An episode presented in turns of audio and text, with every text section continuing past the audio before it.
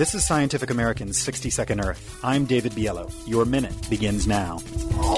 On September 25, 1960, the first turbine at the world's largest geothermal power plant started spinning.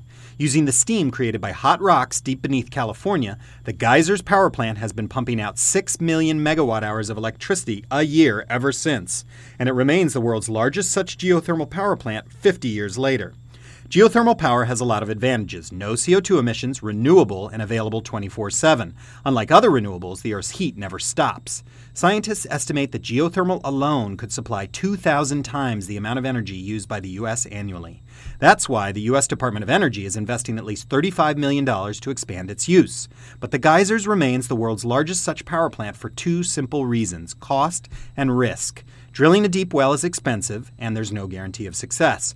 Perhaps the best way to expand geothermal is to pair it with another industry that likes to poke holes deep beneath the earth oil and gas.